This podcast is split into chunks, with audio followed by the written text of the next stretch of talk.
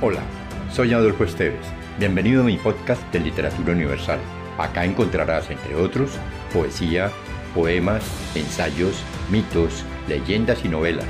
Relájate, atrévete y déjate llevar por el mundo de la imaginación y los sueños.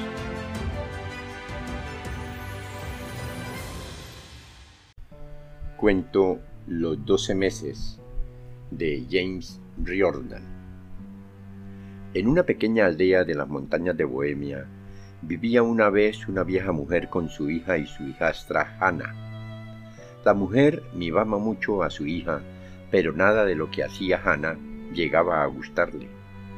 Mientras la hija perezosa pasaba todo el día tendida en su cama, Hannah tenía que traer la leña del bosque para sacar agua del pozo, lavar en el frío arroyo y regar las flores.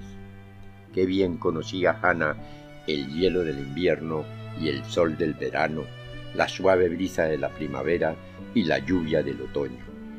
Tal vez por eso encontró un día, a los doce meses del año, todos juntos. Sucedió un invierno, en medio del mes de enero. Había caído tanta nieve que había que rehacer los senderos para que la gente pudiera salir de sus cabañas. En la falda de la montaña, los pinos se mantenían erguidos y tapados por la nieve incapaces de balancearse cuando el viento soplaba entre sus ramas congeladas. Los aldeanos se quedaban en sus casas y encendían sus estufas. Una de esas frías tardes de invierno, la cruel madrastra alzó el pestillo de la puerta de la cabaña, asomó la cabeza hacia la furiosa ventisca y cerró rápidamente, volviéndose a su hijastra, le dijo, Ve hasta el bosque y tráeme algunas flores ya habrán florecido las campanillas. Mañana es el cumpleaños de tu hermana. Ana la miró incrédula.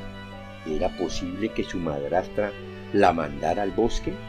Estaba tan frío y oscuro allá afuera. ¿Y qué campanillas podría encontrar en las profundidades del invierno? Nunca salen de su lecho de tierra hasta marzo. Su hermana agregó despectivamente, aunque te pierdas, nadie llorará por ti, Toma este canasto y no vuelvas hasta que lo hayas llenado. Los ojos de Hannah se cubrieron de lágrimas mientras se ponía su chal harapiento y salía a la nieve. El viento se colaba a través de su ropa y le arrojaba copos de nieve en la cara. Ella seguía su camino a pesar de que cada paso era difícil porque los pies se le hundían en la nieve.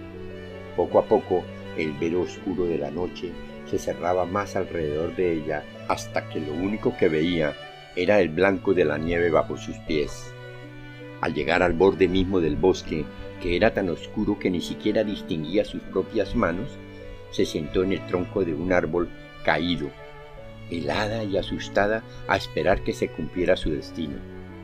Entonces, de repente, le pareció ver una luz tenue en alguna parte entre árboles, como si una estrella se hubiera quedado enredada entre las ramas. Primero pensó que se lo había imaginado, pero luego se levantó y caminó hacia el brillo, abriéndose camino lentamente entre los montones de nieve y los helechos cubiertos de hielo. Que no se apague, rogaba. Y no se apagó. Mientras más se acercaba, más brillaba la luz. Pero no era una estrella. Ahora que estaba cerca podía oler el humo caliente y escuchar el crepitar de unas ramas que ardían. Muy pronto se encontró en un claro bañado de luz. En el centro, una fogata lanzaba su espiral de humo hacia el cielo. Alrededor de la fogata varios hombres conversaban en calma, algunos cerca del fuego, otros más lejos. Hannah trataba de imaginar quiénes podrían ser. Desde luego no parecían cazadores ni leñadores, estaban demasiado bien vestidos para eso. Algunos con vestidos de plata o de oro, algunos de terciopelo verde y amarillo, Mirándolos detenidamente vio que había tres hombres viejos, tres de mediana edad, tres jóvenes y tres todavía niños. Eran doce en total, los doce meses. Justo en ese instante, uno de los ancianos, el más alto de todos, el que tenía la barba más larga, se volvió y la miró directamente a los ojos. Ana sintió tanto miedo que lo único que quería era escapar, pero era demasiado tarde. El anciano la detuvo con su voz cavernosa. ¿De dónde venís? ¿Qué os trae aquí? Ana mostró su canasta vacía. Tengo que llenar esta canasta de campanillas, dijo. La risa del anciano retumbó en todo el bosque. ¿Campanillas en enero? Estás soñando, niña. Mi madrastra me mandó a buscarlas, dijo Ana en voz baja, y me prohibió volver a casa sin ellas. Al oír esto, los doce meses la miraron y comenzaron a murmurar entre ellos. Aunque Hannah aguzó el oído, no pudo escuchar sus palabras ni entender su lengua. Era como oír el silbido del viento o el susurro de los árboles y después se hizo el silencio. El alto anciano se dirigió nuevamente a ella.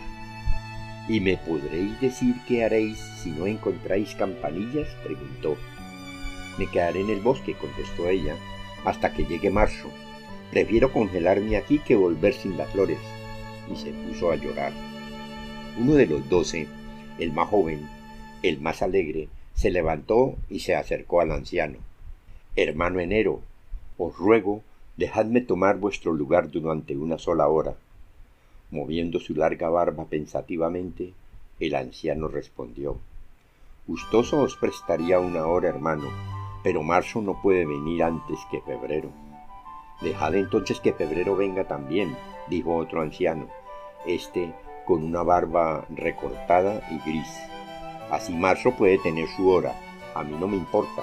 Además, todos conocemos a esta niña. La hemos encontrado recogiendo agua en los agujeros del cielo o cargando haces de leña en los senderos del bosque. Es una niña de todas las estaciones, Debemos hacer todo lo que podamos por ella. Que así sea, dijo Enero, y golpeando con su bastón de hielo sobre el suelo, se puso a recitar. Escarcha madre del hielo congelado corazón, que la nieve caiga al suelo y el frío deje su rigor, blando sea nieve y hielo, que deje su sitio enero. Cuando el anciano dejó de hablar, un gran silencio cubrió el bosque. Los árboles cubiertos de hielo dejaron de crujir y grandes copos de nieve comenzaron a caer blandamente sobre la tierra. Ahora es vuestro turno, hermano, dijo enero, pasando el bastón a febrero. Y también golpeó el suelo con el bastón y dijo, vientos, rayos y tormentas soplen con furia y poder, la tempestad con su fuerza rompa los hielos después, tamborilee la lluvia que febrero ha de caer. Tan pronto como había terminado, un gran viento comenzó a azotar las ramas, sacudiendo la nieve que los cubría y formando remolinos en el suelo. Febrero le pasó el bastón de hielo a su hermano menor. Es vuestro turno, hermano Marzo, dijo. El alegre Marzo tomó el bastón y golpeó el suelo. Entonces Hannah pudo ver maravillada que el bastón ya no era de hielo, sino que se había transformado en una rama de árbol llena de hojas verdes y brotes de colores. Marzo soltó una risita alegre y se lanzó a cantar. Suave el agua en el campo verde, el césped y el árbol, y el pájaro cantando, se deshace la niebla, la vida se renueva, porque marzo ya llega y el pájaro cantando. Ana levantó las manos de asombro. ¿Dónde se había ido toda la nieve? ¿Dónde estaban las agujas de hielo que colgaban de las ramas? Bajo sus pies había una alfombra de tierra limpia de nieve donde brotaban brisnas verdes. En los árboles comenzaban a brotar las hojas y en algunos ya había manchones de ramas verdes. Daos prisa, dijo Marzo. Mis hermanos nos han concedido solo una hora para estar juntos. Ana corrió a recoger las campanillas que aparecían por todas partes, bajo las piedras, entre los arbustos, en los montículos, sobre el musgo. Cuando hubo llenado el canasto, corrió hacia el claro del bosque donde había brillado el fuego y había encontrado a los doce hermanos. Pero el fuego no estaba, y los doce hermanos se habían ido. Todavía había luz en el lugar, pero no era como antes. La luz venía de la luna llena que ya había salido. Desesperada de no encontrar a quien agradecer, Ana volvió a su casa con el canasto lleno de flores. Sus pies resbalaban en el suelo otra vez helado mientras se acercaba a la cabaña de madera. En cuanto cerró la puerta de su casa, el viento comenzó de nuevo a azotar las persianas y la luna se escondió tras los nubarrones oscuros. ¿Por qué vuelves tan pronto? Gritaron al mismo tiempo su madrastra y su hermanastra. ¿Dónde están las flores? Ana no respondió. Levantando el canasto, arrojó las flores en el centro de la mesa. La madrastra y la hermanastra no podían dar crédito a sus ojos. ¿Dónde has podido encontrarlas? dijeron en voz baja. Ana contó su historia. La escucharon cabizbajas, moviendo incrédulas la cabeza. Pero allí estaban las campanillas, un buen ramo de dulces y frágiles campanillas que derramaban su fresco olor a primavera por todo el cuarto. ¿Qué más te dieron los doce meses? preguntó la madrastra. No les pedí más, contestó Hannah. Eres una estúpida, exclamó la hermana. Nadie ve a los doce meses juntos y a ti todo lo que se te ocurre es pedir un ramo de campanillas.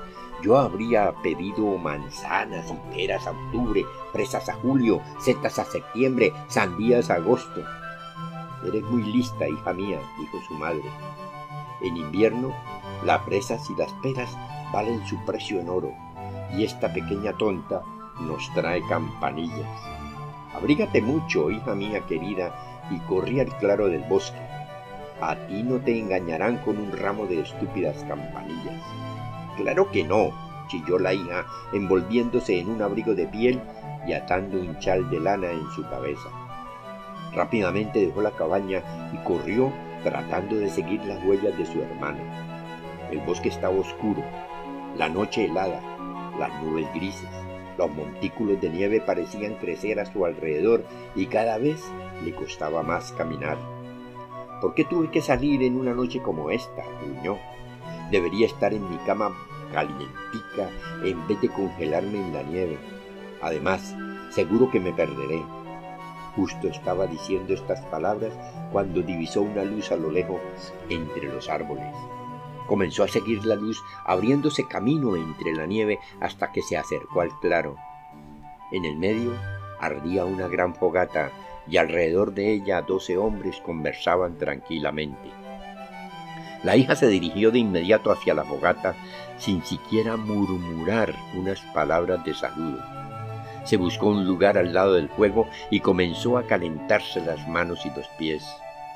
Los doce meses la miraban en silencio.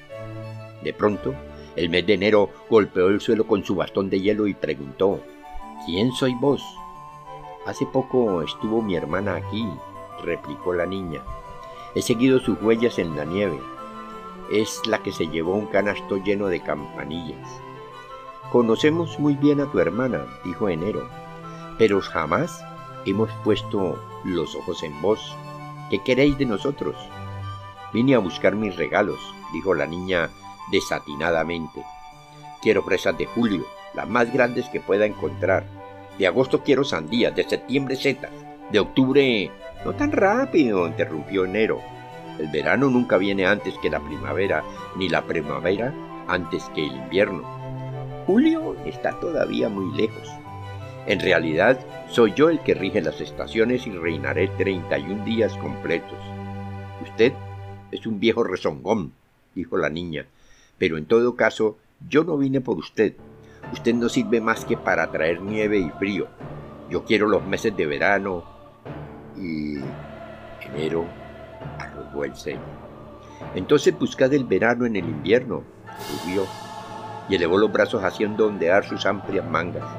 De inmediato, todo el bosque quedó envuelto en una tormenta de nieve que barrió todo el espacio del claro. Hasta la fogata se apagó y la niña solo podía escuchar el silbido de las llamas moribundas. Sintió un enorme temor. Detente. gritó. ¿Dónde estás? La tormenta de nieve la arrojó al suelo, cegando sus ojos y dejándola sin aliento, presa de pánico, y trató de escapar, pero cayó al tropezar con un montículo de nieve y rápidamente fue engullida por la nieve. Entretanto, su madre la esperaba impaciente en la cabaña, tratando de distinguirla a través de la ventana en medio de la tormenta. Finalmente no pudo esperar más. Se envolvió en la ropa más caliente que encontró y se aventuró por el bosque.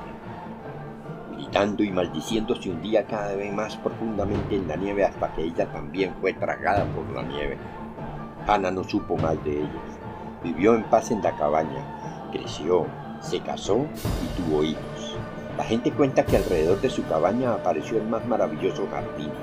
Allí brotan las rosas y las manzanas, peras y fresas, y crecen en abundancia todo el año, cualquiera que sea la estación. Esa señora recibe la visita de los doce meses al mismo tiempo, dice la gente, y tiene razón. Si te gustó, piensa en alguien a quien también le agradaría viajar en este mundo fantástico y compártelo. Califica con 5 estrellas este podcast.